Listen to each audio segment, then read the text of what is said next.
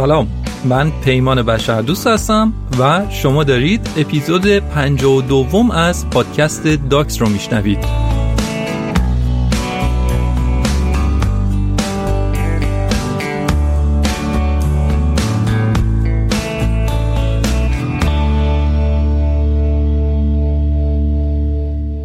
در دنیا دو تا کشور داریم که اسمشون هست چین. باورتون میشه دو کشور داریم که یکیش هست جمهوری خلق چین و اون یکی اسمش هست جمهوری چین. جمهوری خلق چین همون کشور چینی هست که هممون می‌شناسیم. همونی که پر جمعیت ترین کشور جهانه پایتختش پکنه و کلی هم محصولات جور و جور تولید می‌کنه و به همه جای دنیا میفروشه.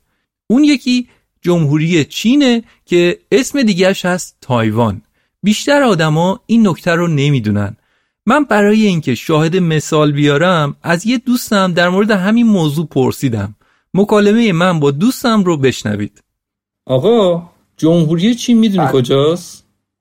جمهوری چین دیگه پکن پایتختش پکن پایتختش؟ آره آره مطمئنی؟ جمهوری خلق چین دیگه جمهوری خلق چین جمهوری خلق چین فرق داره جمهوری چین چیه با؟ کجاست جمهوری چین؟ خب الان میگم اوکی آره و من می‌خوام که توی این اپیزود در مورد این صحبت بکنم. نکته قابل تعمل ماجرا هم در اینه که این دو کشوری که هر دوتا خودشون رو چین معرفی می‌کنن با هم در تنش هستن. و چارچشمی همدیگر رو میپان که یه وقت اون یکی بهش حمله نکنه. هر دو کشور بی سر و صدا خودشون رو برای یه حمله احتمالی آماده می‌کنن. مثلا در خاک جمهوری خلق چین یه سرزمین صحرایی بزرگ واقع شده که چینی ها بهش میگن مغولستان داخلی. در وسط این صحرای وسیع و خالی از سکنه یک کاخ بلند 60 متری وجود داره وسط بیابون. در کنار این کاخ یه چیزای دیگه ای هم ساخته شده. مثلا یه تقاطع بزرگراه که به هیچ بزرگراهی وصل نیستش فقط تقاطع بزرگراهه. یا یه باند فرود بلا استفاده و یه ماکت از چند تا خیابون هم هست اون وسط بیابون. یه چیزی شبیه شهرکای سینماییه. در حقیقت اینجا برای فیلمبرداری و سینما هم ساخته نشده بلکه این منطقه یه هدف تمرینی برای حمله است. حمله به کجا؟ از روی تشابه زیاد این کاخ به کاخ ریاست جمهوری تایوان در تایپه حد زدن هدف حمله خیلی سخت نیست.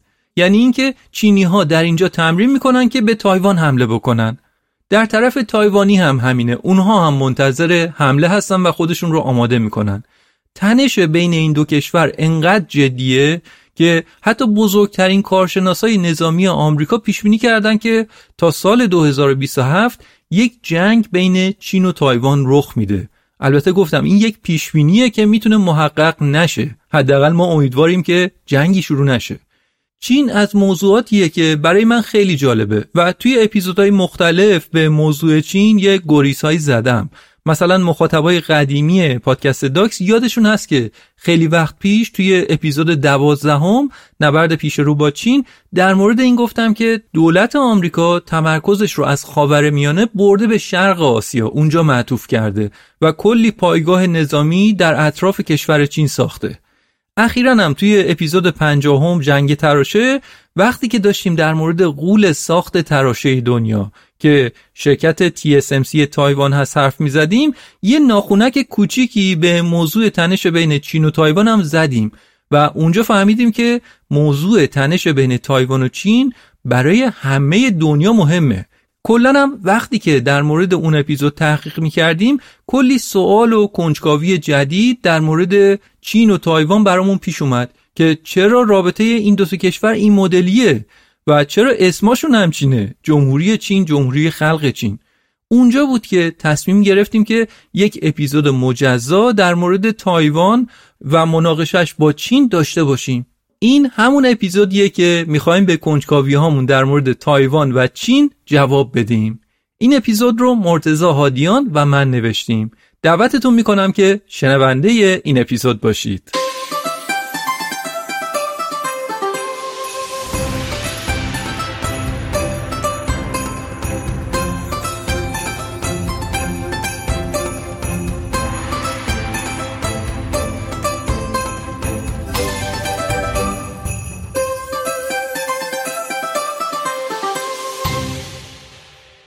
همین اول برای اینکه تصویر ذهنی بهتری داشته باشیم بهتره که اگه دستتون بند نیست توی اینترنت نقشه چین و تایوان رو جستجو کنید و موقعیت این دوتا کشور رو ببینید.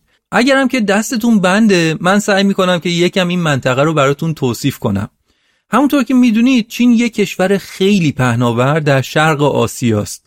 پهناور که میگیم اینجوریه که از ایران اگه برید به سمت شمال افغانستان چین از اونجا شروع میشه. و بعد میره میره میره به همسایگی ژاپن می‌رسه اینقدر بزرگ یعنی از نزدیکی ما شروع میشه تا I'm Sandra, and I'm just the professional your small business was looking for. But you didn't hire me because you didn't use LinkedIn jobs. LinkedIn has professionals you can't find anywhere else, including those who aren't actively looking for a new job but might be open to the perfect role, like me. In a given month, over 70% of LinkedIn users don't visit other leading job sites. So if you're not looking on LinkedIn, you'll miss out on great candidates like Sandra. Start hiring professionals like a professional. Post your free job on linkedin.com/people today. Ryan Reynolds here from Mint Mobile. With the price of just about everything going up during inflation, we thought we'd bring our prices down. So to help us, we brought in a reverse auctioneer, which is apparently a thing. Mint Mobile unlimited premium wireless. Ready to get 30, 30, bit to get 30, bit to get 20, 20, 20, bit to get 20, 20, bit to get 15, 15, 15, 15 just 15 bucks a month. So, Give it a try at mintmobile.com slash switch. $45 upfront for three months plus taxes and fees. Promo rate for new customers for limited time. Unlimited more than 40 gigabytes per month. Slows. Full terms at mintmobile.com. Planning for your next trip? Elevate your travel style with Quince. Quince has all the jet setting essentials you'll want for your next getaway, like European linen, premium luggage options, buttery soft Italian leather bags, and so much more. And is all priced at 50 to 80% less than similar brands. Plus, Quince only works with factories that use safe and ethical manufacturing practices. Pack your bags with high-quality essentials you'll be wearing for vacations to come with Quince. Go to quince.com slash pack for free shipping and 365-day returns. ژاپن هم میره. چین در حقیقت سومین کشور پهناور دنیا بعد از روسیه و کاناداست یعنی از ایالات متحده آمریکا هم بزرگتره. از برزیل هم بزرگتره. چین انقدر بزرگ است که با چهارده کشور مختلف فقط مرز خاکی داره. حالا بماند که با چند کشور دیگه هم مرز آبی داره که یکی از اونا یه جزیره نسبتا کوچیک در جنوب شرقی چین هست که اسمش از تایوان. موضوع همین اپیزود. حالا بریم سراغ تایوان. مساحت این جزیره جزیره تایوان تقریبا معادل استان آذربایجان غربی یا استان آذربایجان شرقی خودمونه. تایوان که در نزدیکی فیلیپین هست تقریبا حدود 150 کیلومتر با سرزمین اصلی چین فاصله داره. یعنی میشه گفت که خیلی نزدیک به چین. تایوان یه جزیره که به صورت شمالی جنوبی کشیده شده. کشور چین در سمت غرب جزیره قرار گرفته و نکته جالب ماجرا اینه که در سمت شرق تایوان در نزدیکیش هیچ کشور دیگه ای قرار نگرفته اما اگه از همون سمت شرق تایوان همینطور برید و برید و برید به سمت شرق ادامه بدید و بزرگترین اقیانوس کره زمین یعنی اقیانوس آرام رو هم طی کنید می‌رسید به آمریکا. پس تایوان از غربش چسبیده تقریبا به چین و از طرف شرقش با یه فاصله خیلی زیاد همسایه آمریکاست. تایوان بین این دوتا غول هست. در واقعیت هم همینطوره. انگار یه مثلث عشقی اینجا وجود داره. چین و آمریکا بر سر تایوان رقابت می‌کنن. البته گفتم تایوان چسبیده به چینه. عوضش فاصله تایوان تا آمریکا در این حده که پرواز مستقیم بین نیویورک و جزیره تایوان 15 ساعت طول می‌کشه. تایوان یه جزیره سرسبز و زیباست که جمعیتش حدود 24 میلیون نفره. حالا می‌خوام یکم راجع به تاریخ تایوان صحبت کنم. در واقع باید بگم که راجع به تاریخ چین می‌خوام حرف بزنم. خیلی هم نمی‌خوایم که وارد تاریخ هزار سال و دو هزار سال قبلش بشیم. چون میشه گفت که اصل ماجرای اهمیت تایوان برای ما در قرن بیستم و بیست یکم هستش. اما یه کوچولو هم راجع به قرون قبلیش هم میگم. جزیره تایوان جایی بوده که بین کشورهای مختلف دست به دست شده. کشورهای مختلف که میگیم از چین و ژاپن بودن یعنی دو تا قدرت همسایه تایوان تا کشور پرتغال و هلند. پای اونا هم به جزیره تایوان باز شده بوده. تایوان یه جزیره است که نزدیک چینه. برای همین چینی ها از قدیم در اونجا بودن. در قرن هفتم میلادی تایوان در دست چینی ها بوده. ژاپنیا هم که در همون نزدیکی هستن در دوره های جزیره تایوان در اختیار اونها بوده. اما این قدرت های اروپایی چطور به تایوان اومدن؟ قرن 16 هم بود. دوره اکتشاف اروپایی ها و استعمار شروع شده بود. اول از همه پرتغالی ها بودن که در سال 1544 به سمت این جزیره اومدن و بخشایی ازش رو گرفتن. پرتغالی ها اسم جزیره رو گذاشتن فرموزا یعنی جزیره زیبا. این اسم تا چند قرن روی این جزیره مون جزیره که الان ما بهش میگیم تایوان برای قرنها اسمش بوده فرموزا یعنی زیبا. 80 سال بعد از پرتغالی ها در سال 1624 میلادی کمپانی هند شرقی هلند به تایوان رفت. هلندیا انقدر در تجارت قوی بودن که شما فکرشو بکن در سال 1624 یعنی 400 سال پیش اینا با ژاپنیا تجارت داشتن. نقشه رو فقط یه بار چک کن شما. هلند در اروپای مرکزی و ژاپن در شرق آسیا. اما هلندیا کشتیاشون تا ژاپن می‌رفتن و تجارت می‌کردن. برای همین جزیره تایوان هم که سر راهشون بود اونجا نیاز داشتن که یه قلعه بسازن و یک استراحتگاهی برای کشتی های هلندی در اونجا وجود داشته باشه. یه مدت بعد از حضور هلندیا سر و کله اسپانیایی ها هم پیدا شد. البته اسپانیایی ها توی اون منطقه بودن. مجمع جزایر فیلیپین مستعمره اسپانیایی ها بود و اونا وقتی که دیدن که هلندی ها به جزیره تایوان اومدن یا همون فرموزا اومدن احساس خطر کردن. فکر کردن که این هلندی ها می‌تونن از اونجا به فیلیپین حمله بکنن. برای همین اونا هم برای محکم کاری اومدن در فرموزا یه بخشایی ساکن شدن. البته چند دهه بعد چینی ها خارجی ها رو از جزیره بیرون کردند و جزیره فرموزا دوباره بخشی از سرزمین اصلی چین شد حالا می‌خوایم از جزیره بیایم بیرون بریم به سرزمین اصلی چین و می‌خوایم ببینیم که در سرزمین اصلی چین چه خبر بوده البته می‌خوایم بریم دیگه به قرن 19 هم. بین سالهای 1839 تا 1860 میلادی در چین یه اتفاقای افتاد که باعث شد که کشور بزرگ چین به یه چاله عظیمی فرو بیفته و اون هم داستان جنگ های تریاکه.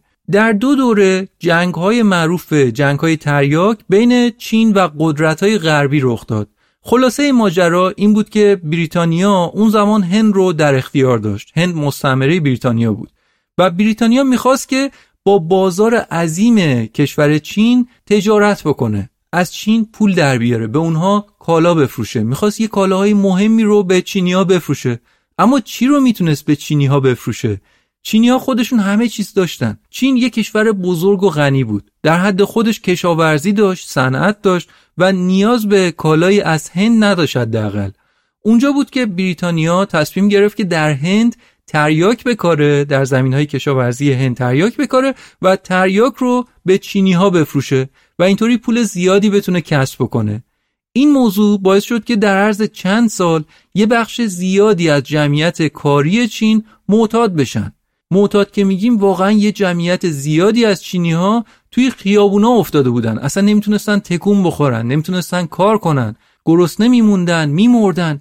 و این مسئله باعث شد که اقتصاد کشور بخوابه فقر زیاد بشه و در نهایت مردم عصبانی بشن. و آخرش هم جنگ هایی بین چین و قدرت های غربی رخ بده. نتیجه جنگم چی شد؟ شکست چین از قدرت های غربی و این باعث تضعیف سلسله چینگ شد سلسله پادشاهی که در اون زمان در چین بر سر قدرت بود. وقتی که چینی ها در جنگ تریاک شکست خوردن دیگه ضعیف شدن و کنترلشون روی بخشایی از قلمرو پهناورشون کم شد. از جمله جزیره فرموزا همون تایوان. می‌بینید من همینطور دارم خلاصه تاریخ معاصر چین رو میگم و یه گریزی هم به تایوان می‌زنم. خیلی خیلی هم دارم ام‌پی‌تری‌وار میگم چون که تمرکز ما بیشتر روی موضوع مناقشه بین چین و تایوان هستش. ولی خب دونستن این اتفاقات تاریخی هم خیلی اینجا مهم هستش. برای همین من مجبورم که اینا رو خیلی خلاصه هم که شده براتون تعریف کنم میایم جلوتر. در سال 1894 هم چینی ها و هم ژاپنی ها که می‌دونیم اینا همسایه هستن و هر دو از قدیم دو تا قدرت رقیب بودن کنار هم دیگه اینا هر دو می‌خواستن که بر شبه جزیره کره سلطه پیدا کنن.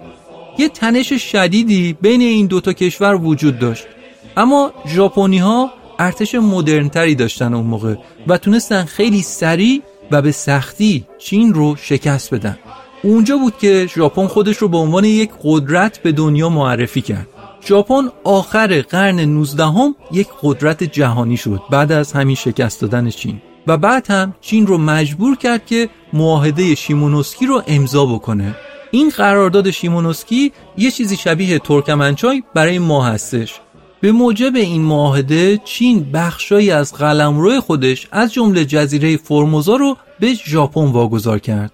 اینطوری بود که تایوان تا 50 سال بعدش یعنی تا آخر جنگ جهانی دوم مستعمره ژاپن بود.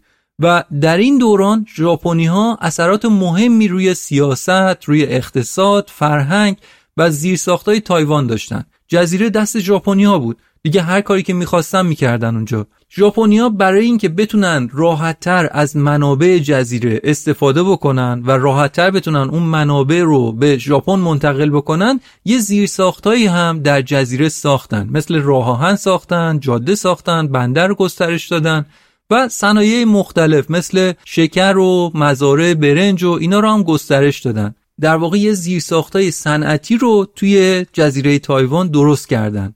در جزیره تایوان از قدیم 16 قبیله مختلف بومی ساکن بودند که حالا این 16 قبیله بومی باید به زبان ژاپنی صحبت می‌کردن چون ژاپنیا گفته بودن که اجبار می‌کنیم که باید به زبان ژاپنی صحبت بکنید توی این جزیره. اینجا دیگه خاک ما هستش و شما هم ژاپنی هستید. حتی خیلی از مردم بومی اسامیشون رو ژاپنی کردن ضمنا هم ژاپنیا سیاست کار اجباری هم داشتن. برای همین بود که یه تعدادی از تایوانی ها در جنگ جهانی دوم برای ارتش ژاپن جنگیدن. ژاپنیا یه کار دیگه هم کردن و اسم جزیره رو از فرموزا به تایوان تغییر دادن. تایوان اسمی شد که روی این جزیره دیگه موند و این اسمیه که از مردم بومی جزیره گرفته شده.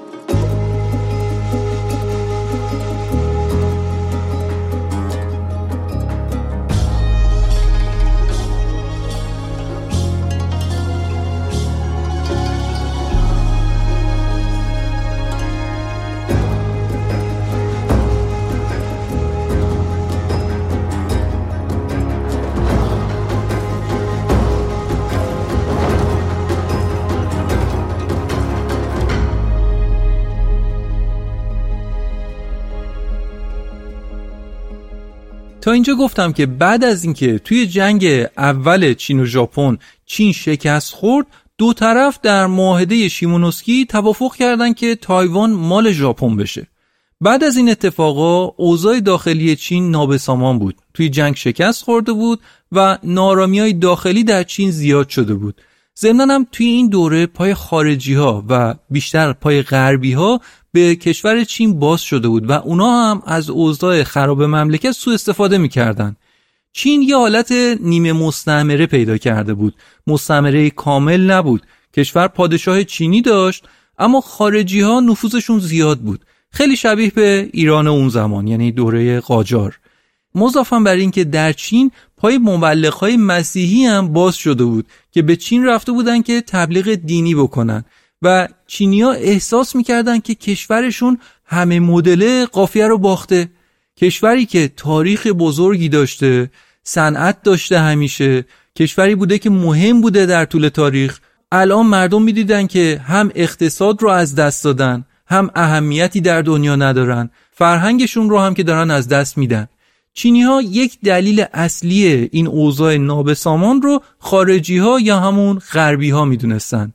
برای همین بین سالهای 1899 و 1901 یعنی همون اوایل قرن بیستم یک قیام خشن علیه مسیحیت و علیه خارجی ها توی چین به وجود اومد که به شورش باکسر معروف شد. قیام باکسر یا مشزن ها قیام کردن خارجی ها رو ترسوندن و خیلی از خارجی ها رو گروگان گرفتن.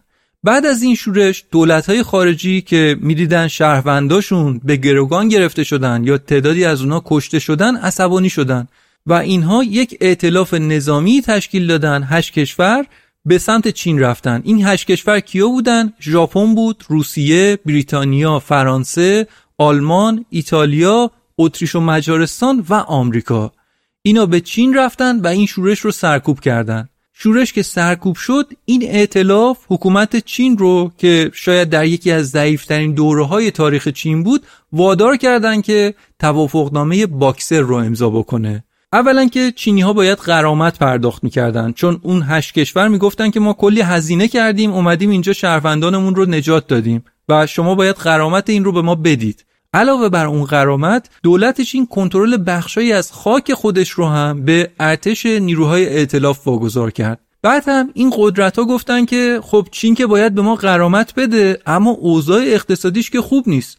پس درآمدهای گمرکی چین به عنوان تضمین پرداخت غرامت باید به نیروهای ائتلاف واگذار بشه و مفاد دیگه ای لب به کلام این که این توافقنامه یک تحقیر به تمام معنا برای سلسله چینگ و همینطور مردم چین بود.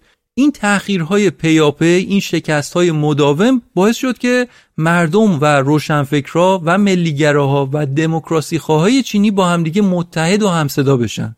گفتن که ما توی جنگ تریاک که باختیم از ژاپنیا که باختیم معاهده شیمونوسکی رو بستیم. از این ائتلاف هم باختیم اون همه غرامت دادیم. و این اوضاع نابسامان هم که هستش. اینها خواستار تغییر بودن با هم متحد شدن در ده اکتبر سال 1911 یک قیام علیه حکومت مرکزی چینگ شروع شد و خیلی زود حکومت چینگ یا همون سلسله پادشاهی چینگ سقوط کرد و دوران پادشاهی در تاریخ چین برای همیشه به پایان رسید و جمهوری چین Republic of China تأسیس شد. پس جمهوری چین اینطور متولد شد. در ده اکتبر سال 1911 مردم علیه خاندان سلطنتی قیام کردند و حکومت تبدیل به جمهوری شد. جمهوری چین الان اسم رسمی تایوان دیگه که در ادامه می‌خوام بگم که چرا اینجوری شد. چرا این اسم مال تایوان شد.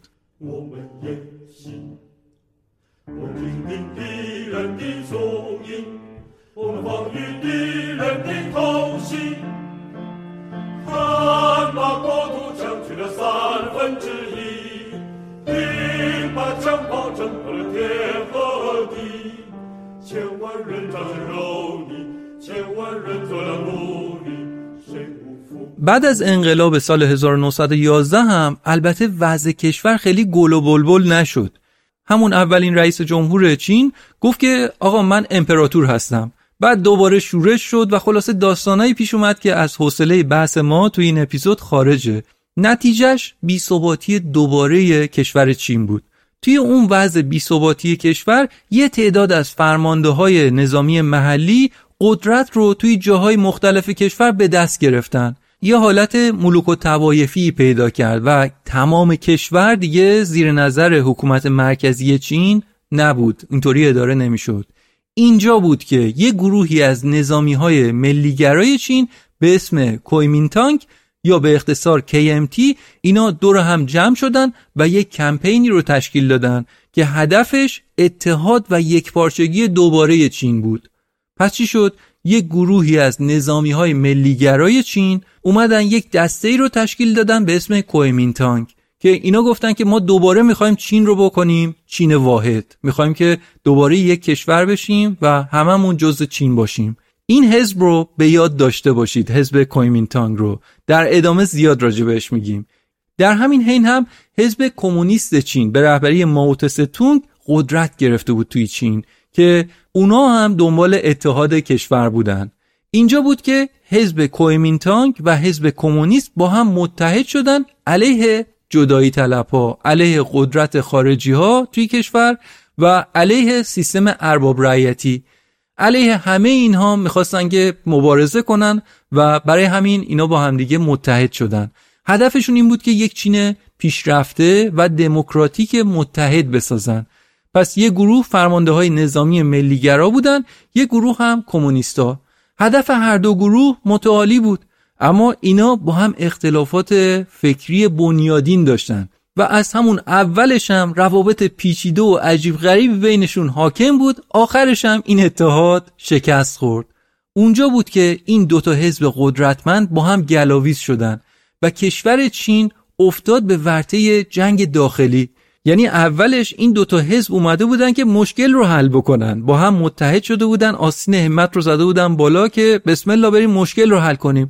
اما اتحادشون به هم خورد افتادن با هم دیگه به جنگ و دعوا. خودشون شدن یک مشکل بزرگتر. حزب کومینتانگ و حزب کمونیست چین.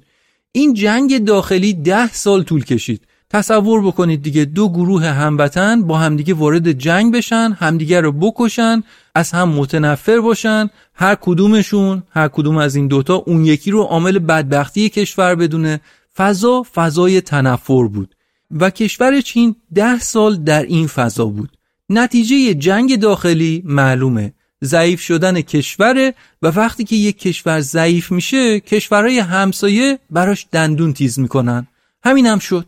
و سری دوم جنگ های چین و ژاپن در سال 1937 شروع شد و اینقدر این جنگ ها ادامه پیدا کرد که به جنگ جهانی دوم هم متصل شد. وقتی که ژاپنی ها به چین حمله کردند اون اوایل رئیس حزب کویمینتان که یه فردی بود به اسم کایشک می‌گفت که ژاپنی ها بیماری پوستی هستند و کمونیستا بیماری قلبی هستند یعنی کمونیستا حتی از ژاپنی ها هم بدترن. اما وقتی که جنگ با ژاپن شروع شد و همینطور ادامه پیدا کرد دو طرف فهمیدن که با بد حریفی طرف هستن. ژاپنیا رحم نداشتن توی جنگ. بدجور کشتار می‌کردن. وقتی که ژاپنیا به شهر پکن حمله کردند در عرض سه ماه دیویس هزار نفر شهروند چینی رو کشتن و به 20 هزار زن چینی تجاوز کردند و بعد هم شهر پکن رو سوزوندن. توی این شرایط بود که دو تا حزب دوباره با همدیگه متحد شدن و دشمنیشون رو کنار گذاشتن. یک ارتش واحد تشکیل دادن که در کنار هم نیروهای ژاپنی رو از خاک چین خارج بکنن. پس این اتفاقا داره در چین میفته. در جزیره تایوان چه خبره؟ قبلتر گفتم جزیره تایوان با همون قرارداد شیمونوسکی به دست ژاپنیا افتاده بود و دست اونا مونده بود. تا اینکه جنگ جهانی دوم بالاخره با همه سختیاش تموم شد. و این رو هم بگیم که در جنگ جهانی دوم چین در اردوگاه متفقین بود. یعنی با آمریکا و بریتانیا و سایرین هم پیمان بود. چون که کشور چین داشت با ژاپن می جنگید برای همینم در دوره جنگ کشور ایالات متحده به چین کمک مالی و کمک نظامی میفرستاد. به هر دو تا حزب هم میفرستاد. هم به حزب کومینتانگ و هم حزب کمونیست. تا اینکه بالاخره جنگ تموم شد ژاپن شکست خورد و اون موقع تایوان دوباره به چین برگشت. سال 1945 یعنی تایوان در اون موقع در اختیار حکومت جمهوری چین قرار گرفت. جمهوری چین حکومتی بود که توسط حزب ملیگرای کویمینتانگ اداره می‌شد.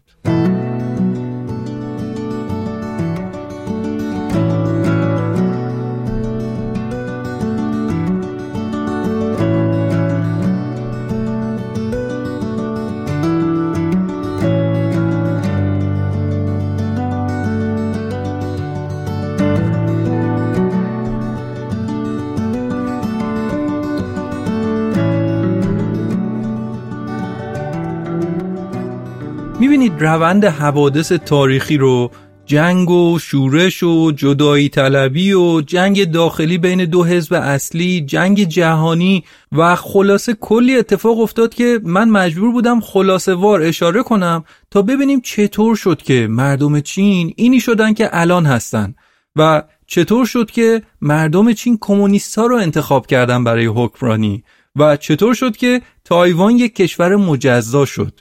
این روندی که تا اینجا گفتم و باز می‌خوام بگم کمک می‌کنه که فضا رو یه کمی روشن بکنه برامون و به این سوالامون جواب بده.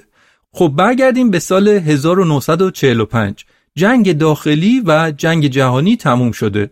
کشور چین دهه هاست که جنگ و شورش داخلی رو سپری کرده و حزب کومینتان هم قدرت رو در اون زمان در کشور در دست داره.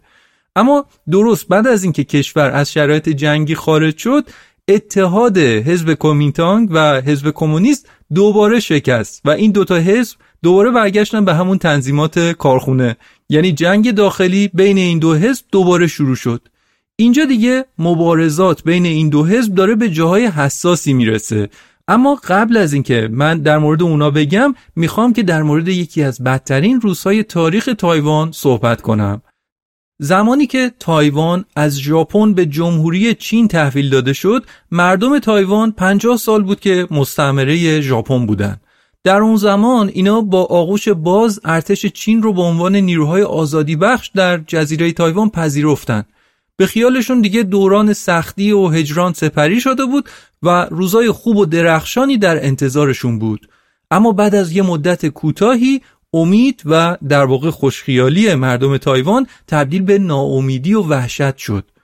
اداره تایوان توسط حزب کومینتانگ حتی از دوره استعمار جزیره توسط ژاپنی ها هم بدتر بود. صد رحمت به اون قوای اشغالگر ژاپنی ها چون که الان دیگه تمرکز اصلی حکومت جمهوری چین مقابله با ماو و حزب کمونیست چین بود. مسائل دیگه رفته بود به هاشیه مردم مشکلات اقتصادی داشتن آزادی های اجتماعی خیلی کمی داشتن سریع سرکوب می شدن و مشکلات اینچنینی. همه اینها جامعه تایوان رو که کلی مصیبت کشیده بود از قبل و تازه از استعمار در اومده بود این جامعه رو شبیه به یک انبار بارود کرده بود که آماده یه انفجار بود و به یه جرقه نیاز داشت. و اون جرقه در 27 فوریه سال 1947 در شهر تایپه رخ داد. افسرهای پلیس یه زن رو دیدن که داشت به طور غیرقانونی سیگار میفروخت چون که در اون زمان انحصار فروش سیگار در دست دولت بود. نیروهای پلیس سعی کردند که این خانم رو بازداشت بکنن اما جمعیت بومی رفتن به اعتراض دور این مامورا جمع شدن و مانع شدن که این خانم بازداشت بشه. و توی اون شلوغیا یکی از افسرا به یکی از مردم شلیک کرد و طرف رو کشت. فردای اون روز 28 فوریه بود که بعدا اون روز به توتو ایت معروف شد که اشاره داره به همین تاریخ 28 فوریه. اون روز مردم بومی جزیره تایوان قیام کردند خسته شده بودند. از سالها سرکوب توسط ژاپنی ها و حالا هم که سرکوب و تبعیض شدید توسط چینی هایی که بهشون مسلط شده بودند. حالا یکم بعدتر بیشتر در مورد تبعیض صحبت می‌کنم. اما مردم آسی دیگه راه افتاده بودن توی خیابون به هر خارجی که می‌رسیدن ازش می‌خواستن که به یکی از زبونهای بومی تایوانی و یا ژاپنی صحبت کنه. می‌خواستن مطمئن بشن که کی مال خود تایوانه و کی از چین اومده. هر کی که توی این آزمون رد می‌شد همونجا میگرفتنش به باد کتک به قصد کشت. و بیشتر از هزار نفر از چینی های جزیره که خیلی هاشون بیگناه بودن کشته شدن. و این مسئله ای بود که حزب کومینتانگ نمی‌تونست باش کنار بیاد. حزب حاکم که در جنگ با کمونیستا بود قضیه رو اینطوری می‌دید که مردم جزیره تایوان حامی کمونیستا هستن و برای همین هم خون مردم جزیره تایوان از نظرشون مباه بود. برای همین بود که می‌خواستن یک گوشمالی حسابی به مردم تایوان بدن. اونجا بود که به مردم بومی جزیره حمله کردند. دیگه تو خیابون هر کی رو می‌دیدن بی سوال و جواب میکشتن. بین 12 تا 15 مارچ سال 1947 یعنی در عرض فقط چهار روز یه چیزی بین 20 تا 30 هزار نفر رو قتل عام کردن. خیلی این عدد بزرگه ها 20 تا 30 هزار نفر در عرض چهار روز. واقعه توتو اید شروع دوران دیکتاتوری در تایوان هست که به دوره وحشت سفید معروف شد. بعد از این اتفاق بود که یک حکومت نظامی در جزیره برقرار شد که چهل سال طول کشید.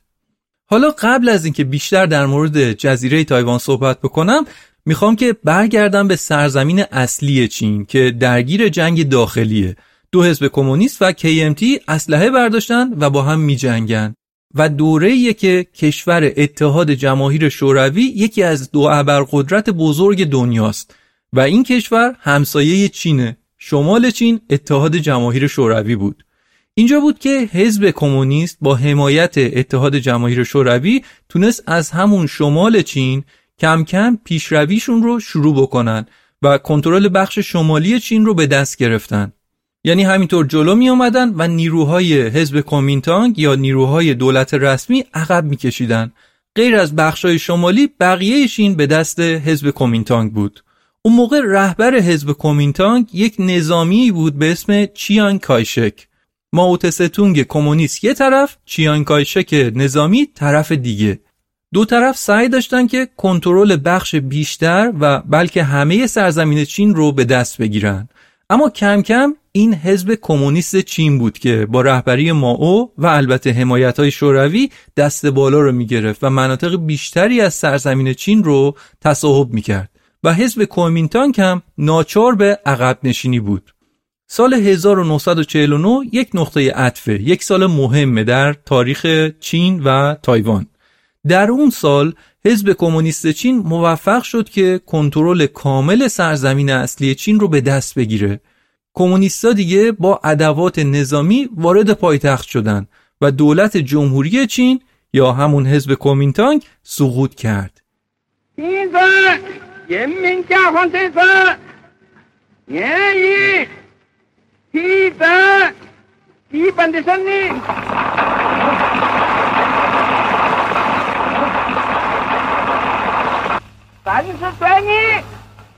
این صدای ماوت ستونگ بود که بعد از ورود به بیجینگ یا همون پکن داشت اعلام می‌کرد که ما کمونیستا پیروز شدیم. دولت جمهوری چین دیگه گزینه ای نداشت جز اینکه به جزیره تایوان فرار بکنه. اعضای حزب کومینتانگ نظامی ها و وابسته های این حزب که می‌شدن دو میلیون نفر با کشتی به جزیره تایوان پناه بردن. بیشتر از دو میلیون نفر. البته این دو میلیون نفر یه شبه به تایوان نرفتن. این یه روندی بود که از سه سال قبلش شروع شده بود. چینی های ملیگرا از سال 1946 شروع کرده بودن به فرار کردن به تایوان. سال 1949 دیگه خود دولت هم جمع کرد و به اونجا رفت. به امید اینکه بعدا با کمک های آمریکا بتونن برای بازپسگیری چین برنامه ریزی کنن. در حقیقت حزب کویمینتانگ چاره ای جز فرار به تایوان نداشت چون جای دیگه ای براشون نمونده بود. وگرنه این جزیره نه اولویت حزب کمونیست بود و نه حزب کویمینتانگ. کسی اصلا بر سر جزیره تایوان دعوا نداشت. این دو حزب بر سر سرزمین اصلی چین می جنگیدن. حالا که کمونیستا قدرت رو در کشور به دست گرفته بودن اسم کشور رو از جمهوری چین به جمهوری خلق چین تغییر دادن که یه نشونی باشه از سیستم سیاسی اقتصادی کمونیستی در چین. One size fits all seems like a good idea for clothes until you try them on. Same goes for healthcare. That's why United Healthcare offers flexible, budget friendly coverage for medical, vision, dental, and more. Learn more at uh1.com. Imagine the softest sheets you've ever felt. Now imagine them getting even softer over time. That's what you'll feel with Bowl and Branch's organic cotton sheets. In a recent customer survey, 96% replied that Bowl and Branch sheets get softer with every wash. Start getting your best night's sleep in these sheets that get softer and softer for years to come. Try their sheets with a 30-night guarantee. Plus, get 15% off your first order at bowlandbranch.com. Code BUTTERY. Exclusions apply. See site for details. دور خلاصه بگم که چی به چی شد. الان به جایی رسیدیم که یه دولت داریم به اسم جمهوری خلق چین که در سرزمین اصلی چین هست و توسط حزب کمونیست چین اداره میشه. از طرف دیگه یه دولت دیگه هم به اسم جمهوری چین که در جزیره تایوان مستقر شده و توسط حزب کویمینتانگ اداره میشه. هر دوتا هم ادعای حکومت اصلی و برحق بودن بر حاکمیت به کل چین و تایوان رو دارن. یکی توسط شوروی حمایت میشه و سعی می‌کنه که سیستم کمونیستی رو جهانگیر بکنه. یکی هم توسط آمریکا حمایت میشه. آمریکایی که از همهگیری کمونیست در دنیا واهمه داره. حالا برگردیم به جزیره تایوان که دیگه الان جمهوری چین به اونجا رفته و دوران وحشت سفیدم هست. دورانی هستش که هر کسی که حتی تصمیم به قیام علیه حکومت رو داره محاکمه و محکوم به مرگ میشه. مجازات حتی می‌تونست نه تنها برای خود اون فرد باشه که شامل دوستا و خانواده و همراهاش هم بشه. در سالهای بعد این وحشت و این ترور بیشتر و شدیدتر هم شد. بین سالهای 1950 و 1954 حداقل 3000 نفر اعدام شدند و 8000 نفر هم زندانی شدند. در جزیره تایوان یه عده بومی خب از قبل زندگی می‌کردن که گفتم قبلا 16 قبیله بومی بودن. یه دم چینی هایی بودن که همراه با حزب کومینتانگ به تایوان فرار کرده بودن که اینا هم بیشتر از دو میلیون نفر بودن. از نظر دولت تایوان یا همون جمهوری چین این چینی تبارهای تازه وارد بالاتر از مردم بومی بودن. همه با هم برابر بودن اما چینی هایی که به تایوان اومده بودن برابرتر بودن. در مدارس تایوان ایدئولوژی دلخواه حزب کومینتانگ تدریس می‌شد و گفته می‌شد که تایوان یک استان از چین واحد هست که الان موقتا حکومت مرکزی به این استان منتقل شده. تا زمانی که بقیه سرزمین چین هم از شورشی های کمونیست پس گرفته بشه. در عوض وضع چینی های تازه وارد در جزیره تایوان بد نبود. به اون دو میلیون نفر چینی که اومده بودن به تایوان زمین دادن دانشگاه ها رو سهمیه بندی کرده بودن و چون تایوان رو یکی از 35 استان چین می‌دونستن فقط یک سی و پنجم ظرفیت دانشگاه به خود تایوانی ها می رسید و سی و تای باقی مونده مخصوص چینی ها بود. خلاصه که در این دوران چیانکایشک یک دیکتاتوری مخوفی برای خودش در تایوان درست کرده بود. البته این رو هم بگم و از اون طرف هم در سرزمین اصلی چین حزب کمونیست کشور رو همچین بهتر اداره نمی کرد اونا هم دیکتاتوری داشتن و دارن. اونها هم سرکوب آزادی داشتن و دارن. اما اینکه در موردشون نمیگیم به خاطر اینه که دیگه در چین چه اتفاقی افتاد موضوع بحث این اپیزود نیست. موضوع ما تایوانه جمهوری چینه. اما چیزی که ما می‌دونیم اینه که هر دو کشور چین و تایوان تا اواخر دهه 1970 توسط حکومت‌های خودکامه اداره می شدن که گروه های مخالف رو به شدت سرکوب می کردن. انتخابات رو به یه چیز ساختگی تبدیل کردن و رسانه ها و اخبار رو به نفع خودشون سانسور می کردن.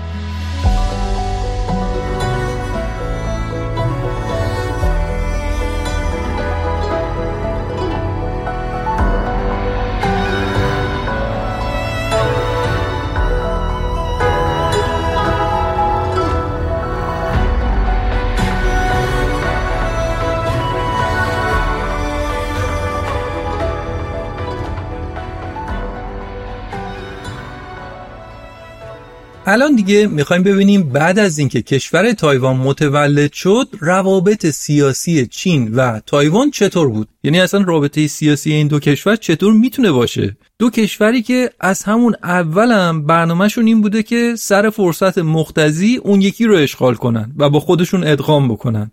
هر دوشون این برنامه رو داشتن دیگه. و جالبه که بدونیم که اولین بار این چین کمونیست بود که برای گرفتن تایوان در سال 1954 خیز برداشت. یعنی حمله نظامی کرد. چین حتی دو تا از جزیره های کوچیکتری که بین چین و تایوان هست رو هم تصاحب کرد. اما دولت تایوان با حمایت آمریکا ارتش جمهوری خلق چین رو پس زدن. این جنگ معروف شد به بحران اول تنگه تایوان که هفت ماه طول کشید این جنگ. چهار سال بعدش در سال 1958 یه درگیری دیگه بین چین و تایوان به وجود اومد که اونم سه ماه طول کشید و معروف شد به بحران دوم تنگه تایوان. اون موقع هنوز کشور چین یک قدرت جهانی نشده بود یک کشوری در حد و اندازه الانش نبود و تایوان با حمایت آمریکا تونست که از پس چین بر بیاد. پس می‌بینید بین چین و تایوان درگیری نظامی رخ داده تا به حال. و جالبه بدونید که غیر از اون درگیری های نظامی کلکل و مناقشات دیگه همیشه بین اینها بوده. حتی در جزیره های کوچیکی که مال تایوانه و خیلی نزدیک به خاک چین تایوانی ها بلنگوهای عظیم کار گذاشته بودن. مدام سخنرانی هایی رو علیه حزب کمونیست پخش می‌کردن که با صدای بلند مردم چین در اون طرف در خاک اصلی چین بشنوند یا با بالونای کوچیک اعلامیه میفرستادن اون طرف که باید خوششانس میبودن باد موافق میومد اون بالون ها یا حالا کاغذهای اعلامیه یا یه سری اقلامی رو ببره و در چین فرود بیاره. متقابلا چینی ها هم کارهای این مدلی برای تایوان می‌کردن. خلاصه اینکه تنش خیلی زیاد بوده بین اینا. اما بعد از اون دو درگیری نظامی دیگه در زمان حیات ماو و کایشک جنگ نظامی رخ نداد. عوضش دو طرف دیگه وارد یک نزاع دیپلماتیک شدن برای اینکه در مجامع بین المللی کدوم یکی از این دو کشور برای مالکیت چین به رسمیت شناخته میشه. چون اون اوایل حکومت چیان کایشه که در تایوان رفته بود اونا صاحب صندلی چین در سازمان ملل بودن. چون که دولت رسمی چین بودن که حالا به تایوان فرار کرده بودن. برای همینم توسط خیلی از دولت‌های غربی به عنوان تنها حکومت چین شناخته می شدن. و البته یه دلیلش هم این بود که چین کمونیست یه کشوری بود که در فضای جنگ سرد اون موقع همراه شوروی شده بود. برای همین غربی ها طرف تایوان بودن تا چین کمونیست. اما به هر حال واقعیت این بود که کشور مهم و بزرگ چین در دست کمونیستا بود. تایوان که اهمیت زیادی نداشت برای کشورهای دیگه برای همینم کم کم در دوران جنگ سرد حکومت ماو برای آمریکایی ها اهمیت خیلی زیادی پیدا کرد بعدها در سال 1971 سازمان ملل یک قطنامه ای رو تصویب کرد که به دولت کمونیستی چین رسمیت می‌داد و آمریکا هم این قطعنامه رو پذیرفت. آمریکا در سال 1972 بعد از چندین سال مذاکرات مخفیانه و سری بیجینگ یا پکن رو به جای تایپه به عنوان پایتخت روابط دیپلماتیک با چین به رسمیت شناخت. چون که تا قبل از اون آمریکا می‌گفت که پایتخت چین تایپه هستش پس یعنی دیگه حکومت کایشک به عنوان حاکم چین به رسمیت شناخته نمی‌شد. طبیعی هم بود دیگه چون اصلا اونا سالها بود که در سرزمین اصلی چین نبودن اما آمریکایی ها نمی‌خواستن که تایوان رو هم به حال خودشون رها کنن. برای همین در همون سال آمریکا یک قانونی رو تصویب کرد به اسم قانون روابط با تایوان که شامل حمایت نظامی آمریکا در صورت حمله به جزیره تایوان میشه. و این یه قانونیه که هنوز هر رئیس جمهوری از هر حزبی که در آمریکا به سر کار بیاد باید بهش عمل بکنه. باید از تایوان حمایت بکنه. با این اتفاقاتی که اینجا افتاد تایوان متوجه یک موضوعی شد. متوجه شد که نمی‌تونه که یک جزیره بی اهمیت باشه و فقط به حمایت کشورهای غربی و خصوصا آمریکا دلخوش باشه.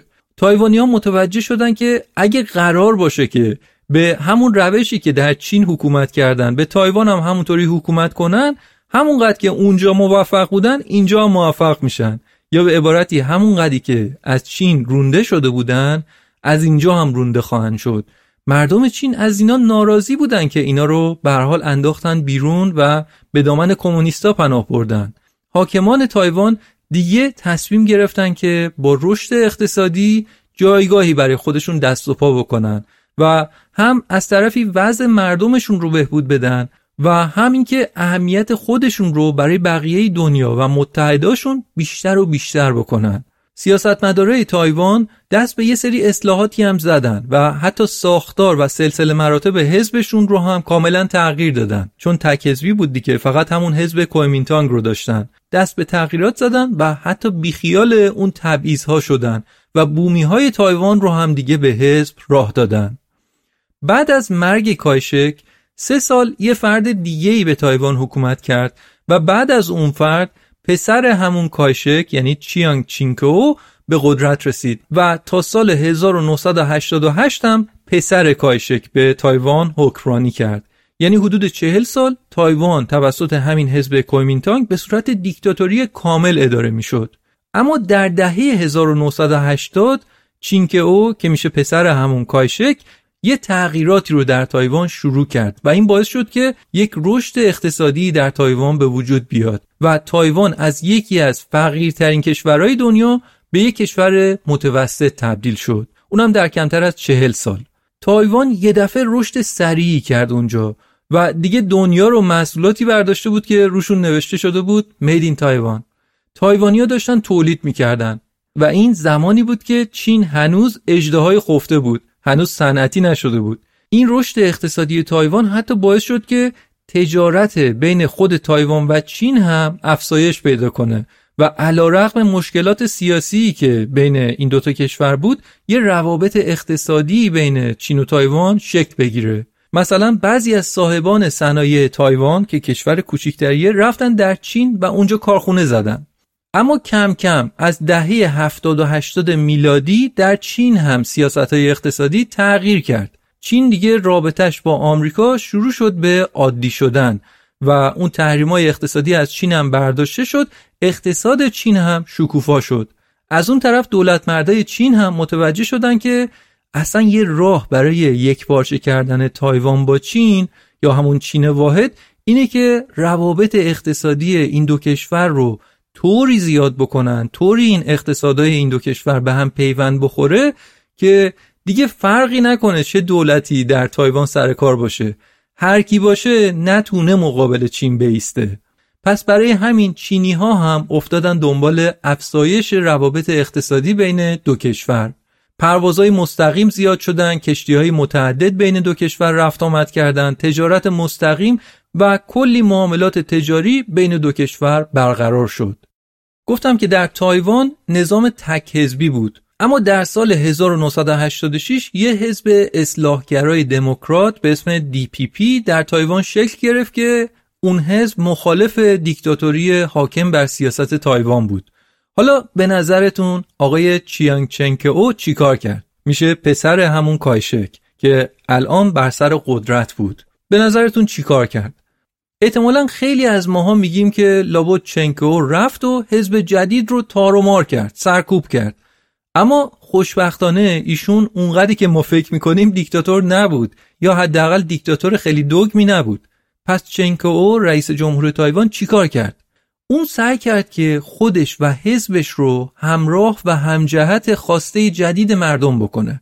چون متوجه این شده بود که حرفایی که حزبشون داره می‌زنه دیگه خیلی خواهان زیادی بین مردم نداره. برای همین دست به اصلاحات زد.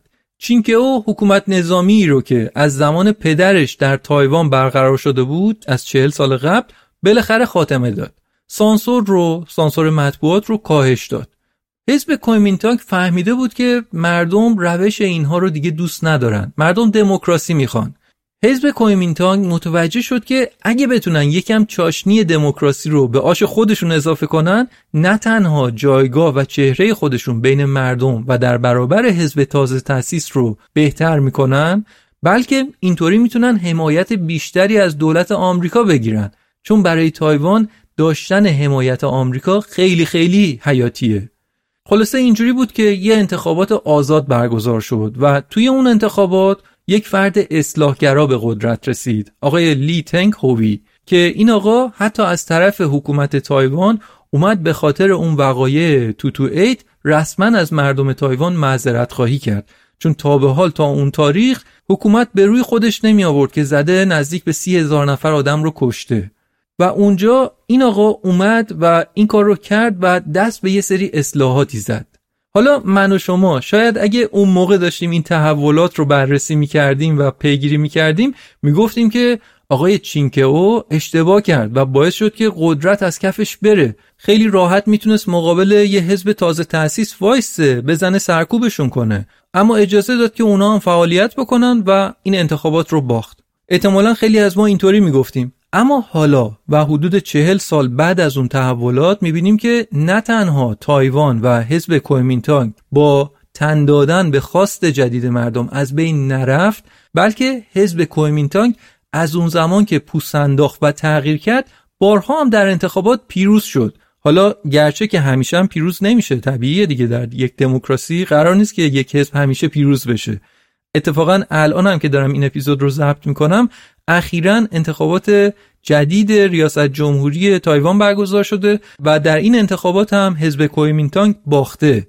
اما به هر حال هنوز به عنوان یکی از احزاب اصلی این کشور داره فعالیت می‌کنه که می‌تونست اصلا اینطوری نباشه می‌تونست شرایطشون خیلی بدتر باشه. در حقیقت می‌تونیم بگیم که استراتژی این حزب یعنی گوش کردن به حرف مردم جواب داد براشون. هم به نفع منافع ملی کشور شد و هم به نفع خود حزب شد کسی چه می‌دونه شاید اگه اون موقع آقای چینکه او حزب جدید اصلاحگرا رو سرکوب می‌کرد کم کم در باطلاق سرکوب و فساد فرو می‌رفت و چند سال بعد هم با یه انقلاب کاملا محو و نابود می‌شد.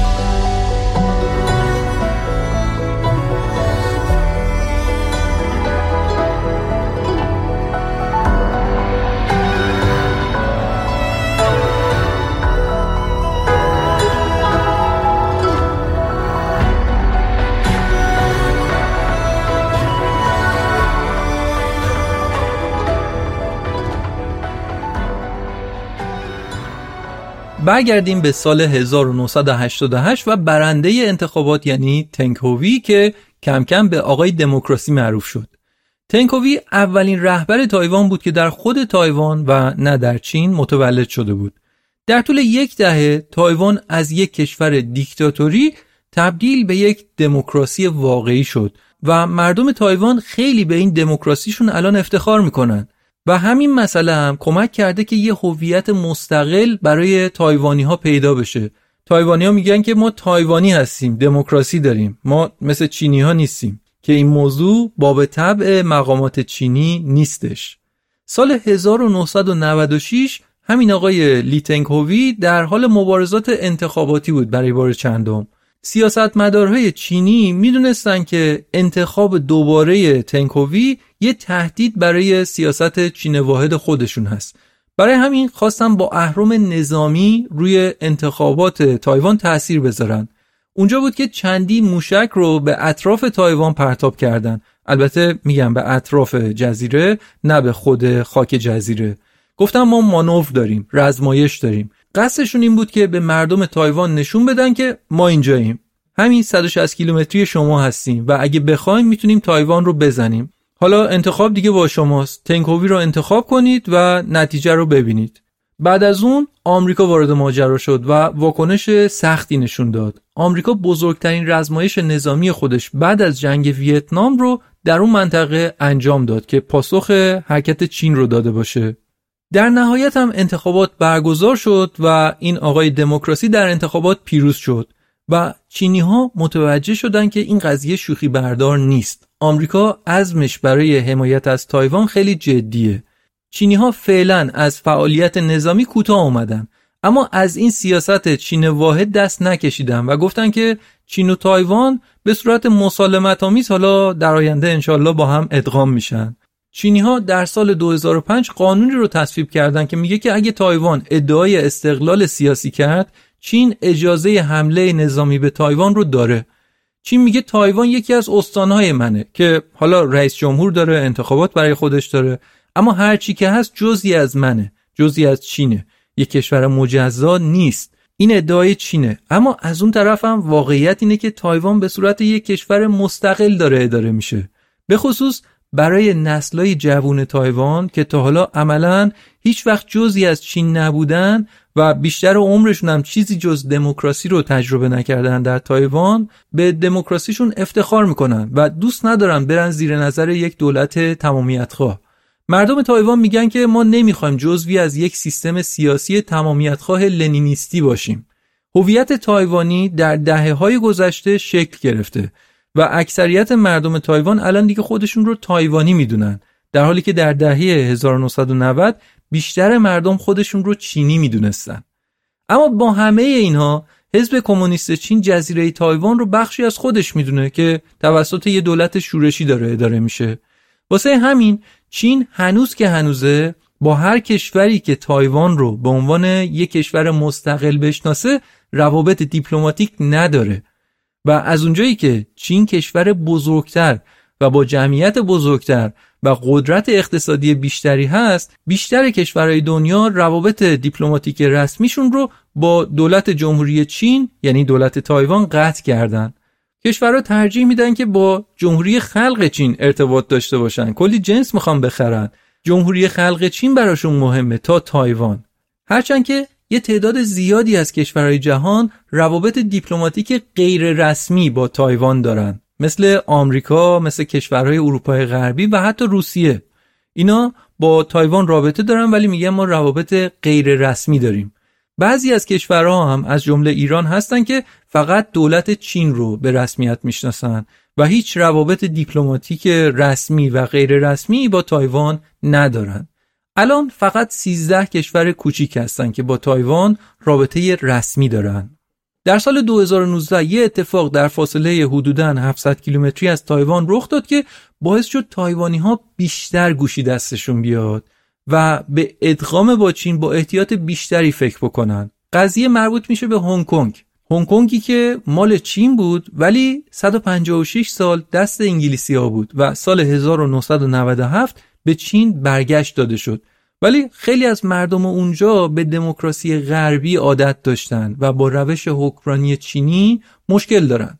برای همین در سال 2019 هزاران نفر از مردم هنگ کنگ ریختن به خیابون. اعتراض داشتن به روش حاکمیت چین که اون اعتراضا به طور خشنی سرکوب شد توسط چینی ها و این سرکوب برای خیلی از مردم تایوان یه زنگ خطر بود.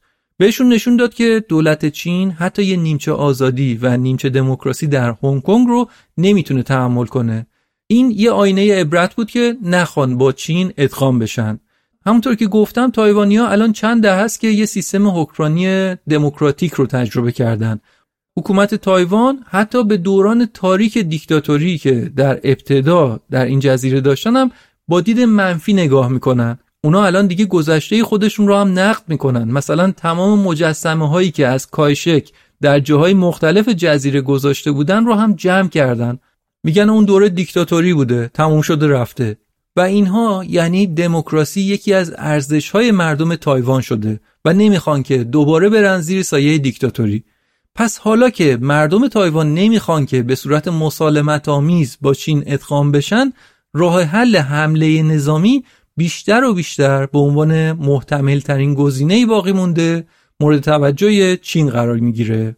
چین در سالهای اخیر بودجه نظامیش رو هم هر سال بیشتر کرده و الان چین بعد از آمریکا دومین ارتش قدرتمند دنیا رو داره. اما آیا ارتش آمریکا هنوز می‌تونه مانع از حمله چین به تایوان بشه؟ این سوالیه که واقعا جواب قطعی براش نداریم. دلیلش اینه که قدرت نظامی چین برای همه مبهمه. چون چینی ها نزدیک نیم قرن هست که در هیچ جنگ تمام ایاری شرکت نکردن و هیچکس مقیاس درستی نداره از اینکه بفهمه که قدرت نظامی چین چقدره. قبلتر گفتم که در سال 1972 آمریکا حکومت حزب کمونیست رو در چین به رسمیت شناخت. در اون سال نیکسون رئیس جمهور وقت آمریکا به چین سفر کرد و با ماو رهبر حزب کمونیست چین دیدار کرد. توی اون دیدار ماو در مورد الحاق تایوان به چین صحبت کرد. اما گفت که حزب کمونیست می‌تونه که 100 سال دیگه هم برای برآورده شدن این خواسته صبر کنه اما چی شده که الان و فقط بعد از 50 سال چین به تکاپو افتاده و داره خودشو برای تصاحب این جزیره کوچیک آماده می‌کنه. میشه چند مدل به این سوال جواب داد. یکیش می‌تونه دلایل تاریخی باشه که بخشش رو تو این اپیزود گفتیم. می‌تونه دلایل اقتصادی باشه دلایل سیاسی و ژئوپلیتیکی باشه که میشه اینا رو حد زد و فهمید. تازه غیر از اینا خیلی اوقات کشورها یا بهتر بگم قدرتها وارد جنگ میشن تا بتونن هویت خودشون یا جایگاه خودشون رو در عرصه بین المللی ارتقا بدن. خودی نشون بدن و مثلا غرور ملی از دست رفته رو احیا بکنن. مثال بارزش هیتلر بود که جنگ جهانی دوم رو شروع کرد تا خفتی که آلمانی ها در جنگ جهانی اول کشیده بودن رو بتونه جبران بکنه. که حالا به این نتیجه رسید یا نرسید بحث دیگه ایه. اما هدفش این بود و خیلی از مردم آلمان هم از این حرفا و از این ایده حمایت می‌کردن. یا یکی از دلایلی که پوتین به اوکراین حمله کرد هم همین بوده که بگه من یک قدرت بزرگم. در مورد چین و تایوان هم همین موضوع می‌تونه صادق باشه. یکی از انگیزه های چین برای گرفتن تایوان می‌تونه این باشه که چین نشون بده که این اجدها نه تنها در عرصه اقتصادی دست بالا رو داره می‌گیره بلکه از نظر قدرت سیاسی و نظامی هم دیگه جایگاه بالایی داره.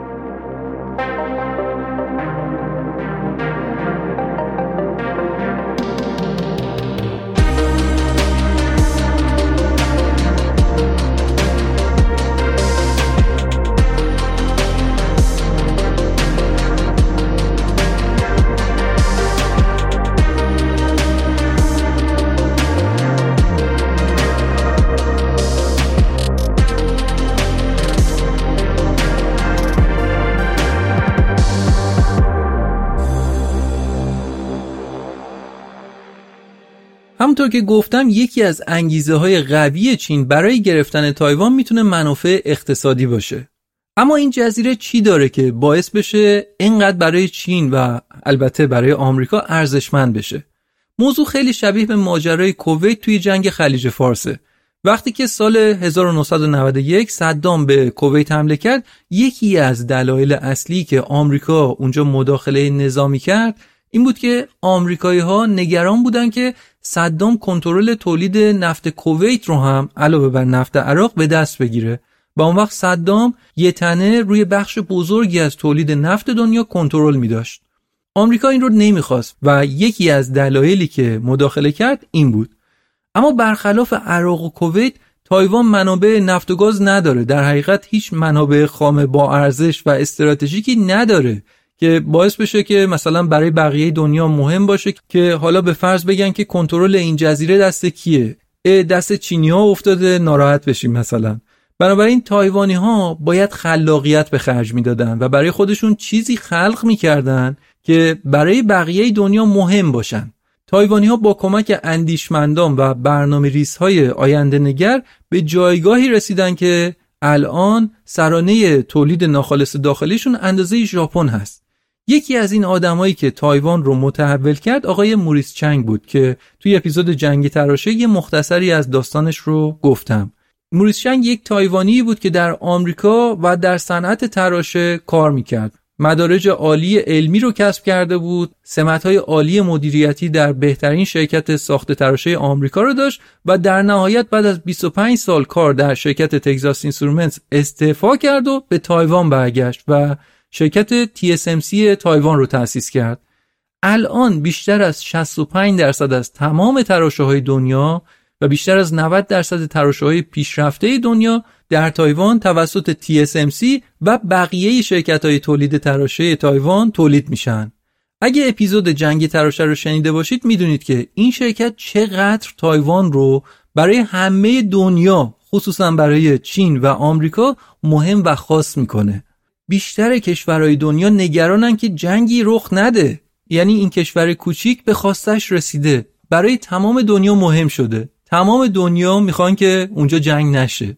اگه چین به تایوان حمله نظامی بکنه یا به هر نحو دیگه جلوی صادرات تراشه از تایوان گرفته بشه ضربه ای که این اتفاق به اقتصاد دنیا می‌تونه بزنه احتمالا در تاریخ نظیر نخواهد داشت این باعث شده که قدرت های بزرگ دنیا روی امنیت این جزیره حساسیت زیادی داشته باشن. واسه همین به صنعت تراشه تایوان میگن محافظ سیلیکونی تایوان. چون قدرت های جهانی برای نجات اقتصادهاشون حتی حاضر هستن که اگه جنگ شد برن با چین بجنگن. خب این محافظ سیلیکونی پس یه جور بازدارنده جنگ هستش. اما در کنار اون تایوان هم داره نیروی نظامی خودش رو برای دفاع آماده می‌کنه. اگه چین قصد حمله به تایوان رو بکنه باید بزرگترین حمله نظامی دوگانه از دریا و از آسمون رو ترتیب بده. یعنی یه چیزی که از زمان لشکرکشی متفقین به ساحل نورماندی فرانسه در جنگ جهانی دوم سابقه نداشته. چینیا باید یه چیزی بین 300 هزار نفر تا یک میلیون نفر سرباز رو بسیج بکنن. در کنار اینکه به صدها کشتی و تجهیزات نظامی نیاز دارن که همه رو باید بیارن در ساحل شرقی چین آماده بکنن. و این فعالیت ها چیزی نیست که از دید ماهواره های اطلاعاتی آمریکا و همینطور تایوان دور بمونه. طبیعتا اونها هم رصد می‌کنن با خبر میشن. مضافا بر اینکه تایوان یک جزیره است که کمترین فاصلش با چین 130 کیلومتره و بین چین و تایوان یک اقیانوسی قرار داره که بیشتر طول سال خیلی هم خروشانه. و فقط در دو بازه کوتاه توی بهار و پاییز هستش که اقیانوس یه شرایط آرومتری داره و خب این مسئله هم حمله و همینطور پشتیبانی حمله رو سخت می‌کنه اما پاشنه آشیل تایوان در جنگ می‌تونه وابستگی کاملش به واردات انرژی باشه چون تایوان هیچ منابع فسیلی برای تولید انرژی نداره تق... Planning for your next trip?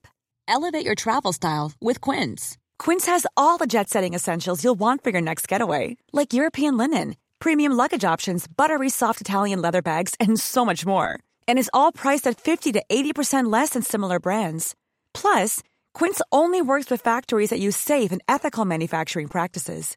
Pack your bags with high-quality essentials you'll be wearing for vacations to come with Quince. Go to quince.com/pack for free shipping and 365-day returns. Mom deserves the best, and there's no better place to shop for Mother's Day than Whole Foods Market. They're your destination for unbeatable savings, from premium gifts to show-stopping flowers and irresistible desserts. Start by saving 33% with Prime on all body care and candles. Then get a 15-stem bunch of tulips for just $9.99 each with Prime. Round out Mom's menu with festive rosé, irresistible berry chantilly cake, and more special treats. Come celebrate Mother's Day at Whole Foods Market.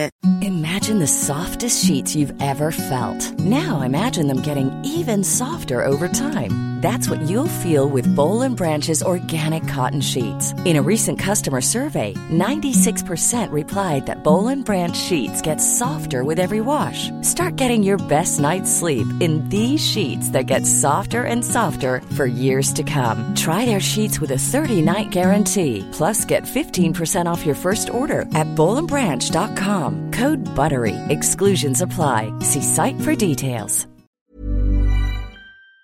تقریبا تمام انرژی مورد نیاز تایوان از خارج از جزیره وارد میشه که طبیعتا همش از طریق دریا به این جزیره وارد میشه. پس اگه جنگی رخ بده و تایوان محاصره بشه جلوی ورود این منابع به تایوان گرفته میشه. پس برای تولید برقی که شدیداً تایوان بهش نیاز داره دچار مشکل میشه. برقی که هم شرکت های تولید تراشه تایوان نیاز دارن و هم شهروندای تایوانی بهش نیاز دارن. بنابراین اگر جنگی رخ بده تایوان در هر صورت نیازمند اینه که یک کمکی و پشتیبانی نظامی از نیروهای خارجی بگیره. حالا یه سوال اگه به هر دلیلی نیروهای کمکی خارجی به تایوان نرسن یا دیر برسن میشه گفت که کار تایوان تمومه؟ شاید جواب ساده ای برای این سوال هم وجود نداشته باشه. چون تایوان می‌تونه یه دونه برگ آس رو آخر رو بکنه. مثلا به نقاطی از چین موشک شلیک کنه که خسارت مالی و جانی زیادی رو به بار بیاره. البته اینا همش احتمالاتی هست که میشه الان بهشون فکر کرد. چقدر شدنی هستن معلوم نیست. اما همه این حرفا که چیز تازه و چیز پنهانی هم نیست و در رسانه ها گفته میشه در مقالات هستش این حرفا نشون میده که تنش بین چین و تایوان یه موضوع جدی و مهمه و دو طرف راجع بهش کلی برنامه دارن.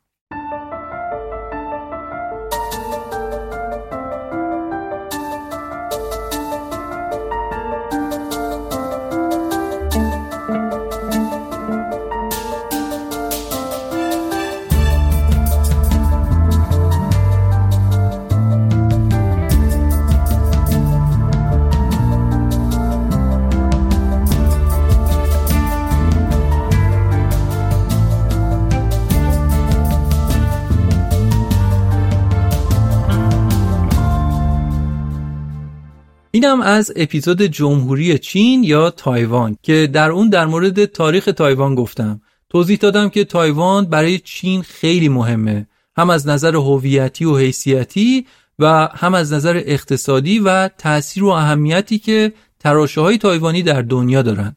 چین داره یک ابرقدرت بزرگ میشه. در طول تاریخ ابرقدرت ها همیشه دنبال بیشتر کردن زمین هاشون بودن دنبال بزرگتر کردن قلمروشون بودن. خصوصا که برای چین این یک هدف مشروعه. چین گرفتن تایوان رو حق خودش می‌دونه. برای همین علنا بارها تهدید به حمله نظامی کرده و خودش رو برای همچین حمله‌ای آماده می‌کنه و به آب و آتیش می‌زنه. نمونه‌ش هم زمانی بود که نانسی پلوسی که رئیس مجلس نمایندگان آمریکا بود چند سال پیش یک سفر رسمی به تایوان کرد و این باعث عصبانیت شدید چین شد. از اون طرف هم تایوان از طریق روش های مختلف سعی می‌کنه که چین رو از حمله منصرف بکنه. اگر چین به تایوان حمله بکنه به احتمال خیلی زیاد باعث میشه که این جنگ تبدیل بشه به جنگ چین و آمریکا. در آینده چه اتفاقی میفته رو نمی‌دونیم. شاید اصلا تنش از بین بره. شاید یک حزب طرفدار چین در تایوان قدرت بگیره و به مرور تایوان خودش به آغوش چین برگرده و به عنوان یک استان در چین ادغام بشه. یا شاید به خاطر منافع اقتصادی این دو کشور با هم به یه توافق پایدار برسن که با هم دیگه کاری نداشته باشن. فعالیت های اقتصادیشون رو پیش ببرن.